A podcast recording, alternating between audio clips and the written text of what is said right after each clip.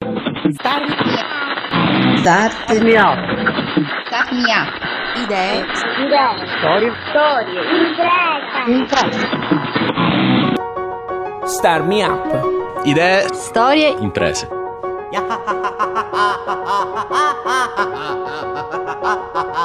Ciao e ben ritrovati. Questo è il podcast 73, l'ultimo di questa stagione di Star Me Up. Star Me Up è il format che parla di innovazione tecnologica e sociale al Sud Italia. Io sono Fabio Bruno. Prima di iniziare vi ricordo che Star Me Up è prodotto da Smartwork, idee digitali per il mondo reale, con il contributo di Kidra Hosting, servizi web per il tuo business. Se vi capita di passare in via Paternostro a Palermo, vi imbatterete al numero 73 in una piccola bottega. Questo sembra più l'incipit di una storia di Dickens, ma in realtà non credo ci sia modo migliore per introdurre Carmela D'Achille di Edizioni Precarie. Vi faccio ascoltare l'intervista che ho registrato con lei qualche giorno fa. Ciao Carmela e benvenuta a Star Me Up. Ciao Fabio, grazie dell'invito. Grazie a te per essere con noi. Posso definire Edizioni Precarie una stamperia? Eh, sì, ehm, Edizioni Precarie in realtà è un po' un ibrido, nel senso che mh, trovare proprio una definizione precisa an- anch'io faccio fatica. Sì, forse stamperia non è proprio la definizione completa, nel senso che si stampa ma anche si rilega, eh, si lavora con la carta però l'idea è anche comunque di non rimanere vincolati a questo supporto ma di un po' di diciamo di, anche di sconfinare cioè l'idea, l'idea, iniziale era di creare o comunque ancora di creare dei, degli oggetti e di lavorare un po' col design e poi questa idea è stata per la prima volta declinata car- sulla carta e con la stampa anche. La particolarità vera sta nel tipo di carta che utilizzi, che arriva dai mercati di Palermo. Sì, sì, sì, sì. tutte le carte utilizzate per realizzare i quaderni, eh, le, le, cartoline, i poster, eh, le carte da lettera sono, sono tutte carte alimentari, cioè carte che vengono utilizzate per imballare il cibo. E invece in questo caso diventano contenitori di, eh, appunto di scrittura o di pensieri, di disegni, di, di grafica quindi cambiano un po' l'uso. La carta non è naturalmente usata? No, la carta non è usata, a volte è recuperata, magari eh, insomma degli stock di carta che... Eh, cioè non so per esempio ultimamente c'era della carta che era bagnata, era stata bagnata quindi non era vendibile. Come hai avuto l'intuizione di utilizzare questo tipo di carta per i tuoi prodotti? Allora, è iniziato in realtà mh, andando a fare la spesa e quindi raccogliendo poi quella che era la carta che, che io acquistavo, cioè acquistavo non so del formaggio, delle cose, del pane e poi mettevo da parte la carta e quindi poi ho iniziato a, a pensare insomma, di fare qualcosa con questa carta, ho realizzato delle cose con questa carta. E però poi in realtà ho detto vabbè ma questa carta ci sarà, se loro ce l'hanno l'acquisteranno da qualcuno. E c'era una mia amica che appunto mh, che fa la cuoca che aveva diciamo l'aveva già acquistata eh, al mercato. E quindi mi ha detto guarda qui la trovi insomma questa, hanno questi tipi di carta e poi da lì ho iniziato la ricerca appunto dei posti dove potevo trovarla. E perché poi magari ognuno era specializzato in un tipo di carta, in alcuni tipi di carta, la vucceria ne usano un tipo, il capo un'altra, un altro tipo, al, a ballare un'altra. E quindi comunque lì ho, sono andata in giro un po' per tutti i mercati. Anche le stampe sono stupende. Alcune arrivano dal mercato, ma altre le fai tu, giusto? Sì, alcune arrivano dal mercato, altre le faccio io o diciamo partendo da zero oppure ispirandomi comunque alla grafica del, dei mercati e stravolgendola un po', cioè nel senso recuperandola, prendendola, tipo alcune vecchie stampe di tonni e pesce spada e poi ristampandoli un po' come mi piace. Da un video pubblicato su repubblica.it vedo che per la rilegatura ti fai aiutare da un altro artigiano e ancora così il video è di qualche anno fa. Sì, per la rifilatura, per il taglio. Ah, scusami. Sì, loro, loro, i fratelli Barone mi aiutavano perché loro hanno questa rifilatrice eh, industri- diciamo, comunque non industriale, però una rifilatrice professionale eh, e quindi andavo da loro per, per, la rifilatura. Adesso vado in una tipografia che è vicino al laboratorio, però con loro insomma sono stata più o meno due anni. Siccome loro erano comunque anche eh, super gentili e disponibili, ho detto vabbè però meglio non approfittarne troppo.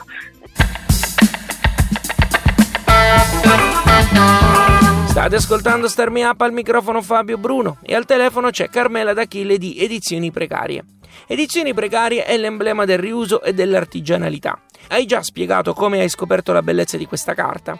Qual è invece il percorso che ti ha portato a creare edizioni precarie? In realtà è nato tutto dal luogo, da, da appunto lo scoprire i mercati di Palermo eh, e rimanere affascinato da questi appunto da questi luoghi, dalla vita che c'è dentro e poi l'idea era appunto di creare qualcosa che potesse raccontarli, ehm, siccome comunque un po' mi, mi, dispiaceva che in alcuni casi i mercati come per esempio la cucceria sono, sono un po' morti, sono un po' abbandonati, eh, stanno scomparendo.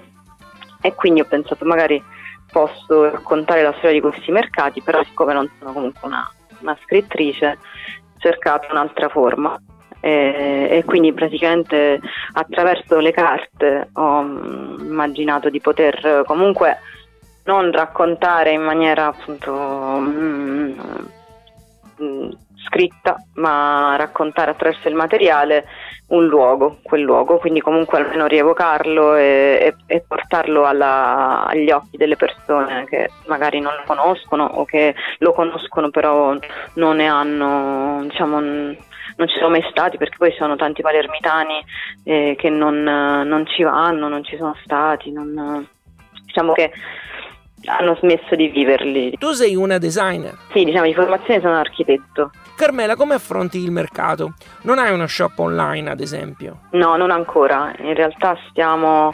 lavorando eh, alla realizzazione di un sito che ha anche uno shop online, che insomma speriamo sia pronto a fine settembre, insieme anche al nuovo studio, nuovo studio, negozio, laboratorio che sarà praticamente la porta a fianco, che è poi il luogo cui, in cui vengono realizzati, in cui vengono venduti, ma anche da cui vengono spediti per essere poi venduti in altri posti, come per esempio a Castelbuono, dove c'è questo negozio che si chiama Putia un negozio galleria, poi altri posti, non so, magari a Milano, alla Farm, in vari posti. Non hai ancora uno spazio online, però sei però molto presente alle fiere di settore. Sì, adesso ultimamente un po' meno da quando appunto il laboratorio è diventato uno spazio in cui le persone potevano anche arrivare, eh, ma inizialmente sì, ho girato un po', sono stata un po' in varie, in varie fiere. E la consigli come strategia? Ti sono state utili?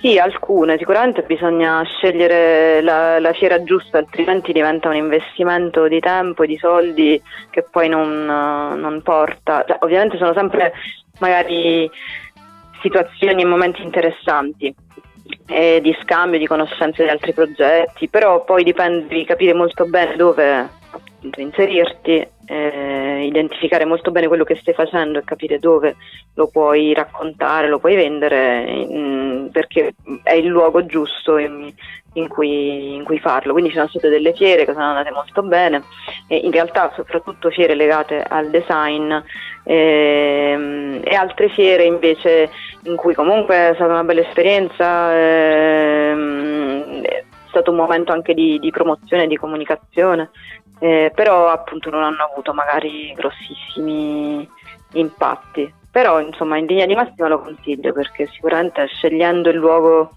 scegliendo il, fo- il formato giusto di fiera ehm, può, può, essere un modo per, uh, sia per farsi conoscere ma anche per conoscere, quindi comunque um, è un modo per uscire un po' fuori dal, dal proprio contesto, giro, aprire un po' gli occhi, eh, viaggiare, far viaggiare il progetto.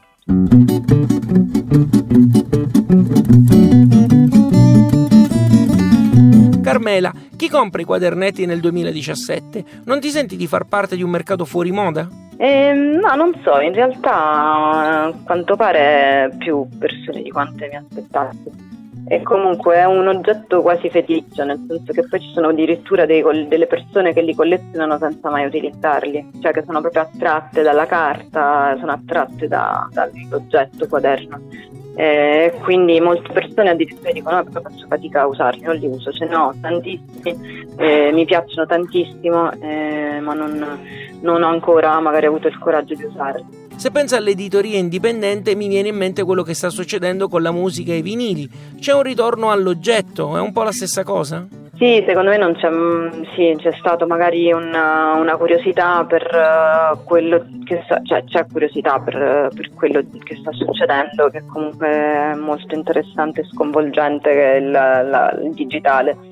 Però allo stesso tempo di, um, per compensare eh, c'è anche un tantissimo interesse, maggiore interesse, maggiore cultura, eh, conoscenza del, de, della materia, dei materiali, della, del fare a mano, non solo dell'acquistare cose fatte a mano, ma anche di farle. Ci sono molte più persone che fanno cose fatte a mano.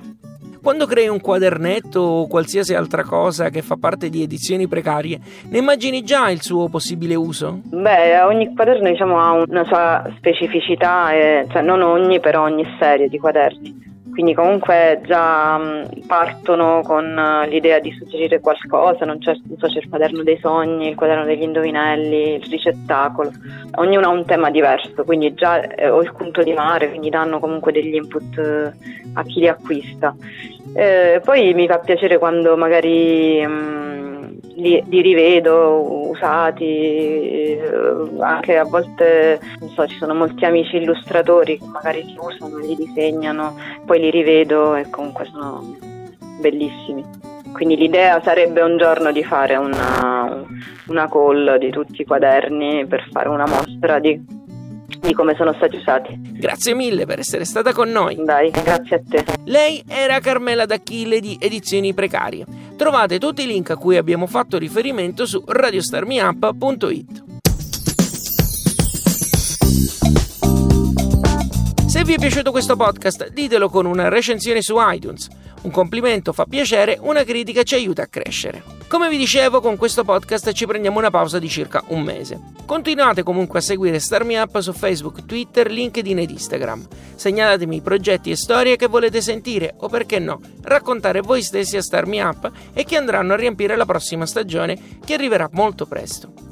Abbonatevi ai podcast così li ricevete direttamente sul vostro smartphone o computer. Potete usare iTunes o il feed RSS che trovate su radiostarmiup.it. StarmiUp è prodotto da Smartwork, idee digitali per il mondo reale, ed è reso possibile grazie al contributo di Kidra Hosting, servizi web per il tuo business. Io sono Fabio Bruno. Grazie per aver ascoltato questo podcast. Alla grande! mama mama mama mama mama mama mama. Ah.